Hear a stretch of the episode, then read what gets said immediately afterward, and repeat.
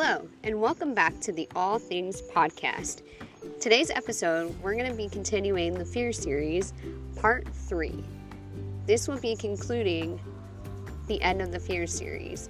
I chose fear because fear is something that I struggle with on a daily basis, as I know so many of us do struggle with fear. Um, so, my hope and encouragement um, that those listening to these podcasts, especially the Fear series, is that you've learned to let go just a little bit of the fear chain that you're holding on to because that means you're growing, even if it's just the tiniest amount. And in today's episode, we're going to be talking about my ENT journey. And for those of you who may not know what ENT stands for, it's called an ear, nose, and throat doctor. For years, I have suffered with incredible sinus issues. I wasn't able to taste or smell or breathe right. Possibly going on seven years, it was horrible. People would ask me, Can you smell this? And I'd be like, No, I can't. Um, so that was the time for me to try foods that I didn't like, and fish is not something I like, but I did try it. So I can say I tried some fish. um, so I underwent a my first sinus surgery, which was definitely traumatic and instilled so much fear into my life. Um, I don't even remember what year it was. I want to say around like 2015, 16. And I went into this doctor's office. Everything was blocked when they did the CT scan. And he was like, How are you breathing? I'm like, Through my mouth? He's like, That's no way to live. So we did all the sinus, sinus surgery prep, went in. The recovery was horrible. Um, and it just instilled a fear of me and ENTs. I would tell people if the ENT pulled out the camera that they shove up your nose and stuff like that, I would start bawling my eyes out. No one believed me. um, but that's just how traumatic this ex- experience was. And it's not the same for everyone. I believe me. Um, it just so happened that for me, luck of the draw, I had a really bad experience and I'm learning from it, I'm growing from it. Um, and it got me, it was a stepping stone to get me to a really good doctor who has so much compassion. Um, honestly, I wish I could have her on my podcast, which, you know, maybe one day I could. Um, but that first sinus surgery journey was intense.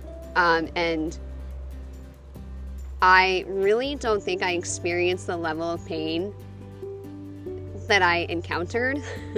um, I ended up, I was severely dehydrated and ended up going to the ER on like a Friday afternoon with my dad. And then I think like Sunday, um, yeah, it was Sunday. Sunday, that same weekend, I ended up being admitted. And I was seeing like black stars and all that kind of stuff. But every step of the way, God provided. And He provides for you, He provides for me. And the blessings, they just kept coming. So the first blessing was Monday morning. I was fairly awake and I hear a soft voice, and I'm like, you, I heard someone say, um, Do you know who I am? And I was like, Kristen? My nurse was someone I went to high school with. And that's just one of God's blessings. The nurses that I had that whole week were incredible, and they were saying how I was a blessing to them um, because I was so positive and how I looked at my circumstances. I could have been defeated, but they kept saying I blessed them, and it was just a heartwarming experience. Um, one of the more heartwarming experiences I've had in hospital stays, and I've had many of them. And I'm so thankful for the amazing people and support that God just continues to surround myself and my family with. Um, you guys are truly making a difference, not only in my life, but the other lives that I am able to touch through you guys. So thank you. Um, the journey continued, and I finally got better. Um, but maybe like a month or two after that first sinus surgery, I started not being able to breathe again, and I was like, oh no, it was not something I was a fan of because like I I could smell flowers, and I was like, oh, this is amazing. I can taste food again. It was kind of like a little kid learning how to eat. um, so I think like a year or two went by, and I was performing in a Christmas show um, for hip hop. And I am not a hip hop dancer, but I was giving it a try, and um, it was an it was amazing experience. And my I always have appreciation for dancers because they work so incredibly hard but my appreciation level went like skyrocketing through the roof. Um, and like two or three weeks before that performance, I got like a huge lump or something on the side of my neck. And I was like, Mom, this isn't normal. It was causing me headaches, and it just was not a fun time. So we contacted my primary doctor. He was like, You need to get into the ENT. So he was like, My, we had switched ENTs from the previous one who did my surgery. And this, my normal ENT wasn't available. So he was like, your this ENT is available on Tuesday. Let me tell you, God opened that door, and this ENT, when I tell you, she is one in a million. And just her and her office staff just gave me so much hope for the medical world um, because their compassion and their welcoming and just being caring and loving and wanting to get to know you and not consider you a statistic or a number. And when I tell you, I told I told my ENT, um, I was like, I am terrified of the camera. And she goes, No, you're not. I was like, if you want to see me cry right off the bat, you pull out that camera and I will cry. She's like, You're not gonna cry. So I pulled she pulled out the camera. I immediately started crying. So she goes, Okay and she sits in her chair and she sat with me for hours. I hope she didn't have any patients after me. Um, I can't remember the last time I had a doctor sit with me for hours to try and break past the barrier of fear. And she got to it. And she was like, Well, you're not afraid of us as ENTs, you're afraid of the pain you'll experience. And I'm like, That makes so much sense. Um, so she was able to sit with me, to talk with me, get to know me, get to know my story, and take the time. Sometimes that's all we need. And that little blessing can go so far. And she restored my hope in hope and light and just broke down barriers of fear. And I honestly can't thank her enough. Um, and I have recommended so many people to her, and everyone who sees her says the same thing. She's amazing. She's very well at her practice, and they continue to recommend her.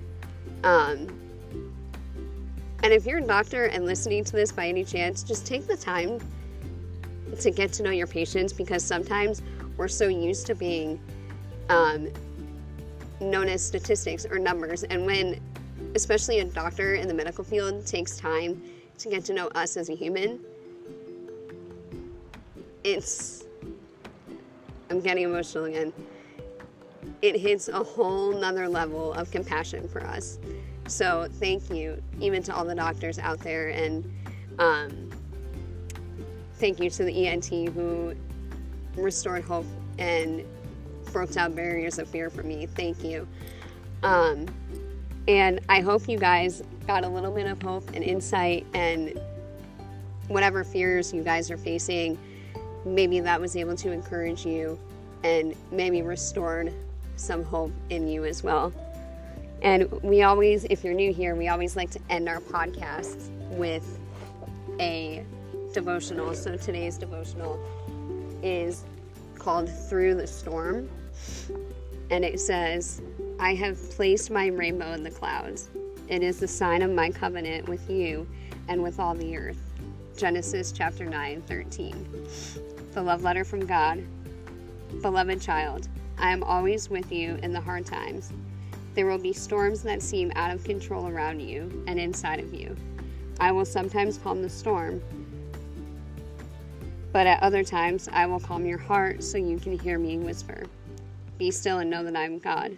Psalm 46:10. Remember that what you feel and see is not more powerful than I am. I created the clouds and the sea, and I know how to calm my, my child when they're in rough waters. It's when you need shelter the most that you find out who I really am and how much I am here for you. Don't fear the troubled waters. Instead, use my word as your life preserver and call out for my presence. I will come to your rescue. I will not let you down, let you drown. My beloved, I am here, and we will get through this together. Love your heavenly Father. Today's reflection. After every storm, the clouds break, the sun shines, and often we're blessed to see the colors of the rainbow. Many times the storm allow the storms allow God to wash away our deep hidden fears so we can find his comfort and calm. The treasure of truth says, no matter how hard the storm hits, God is in control. In today's prayer, Dear God, by the power of your Holy Spirit, calm any storm in your child's life right now.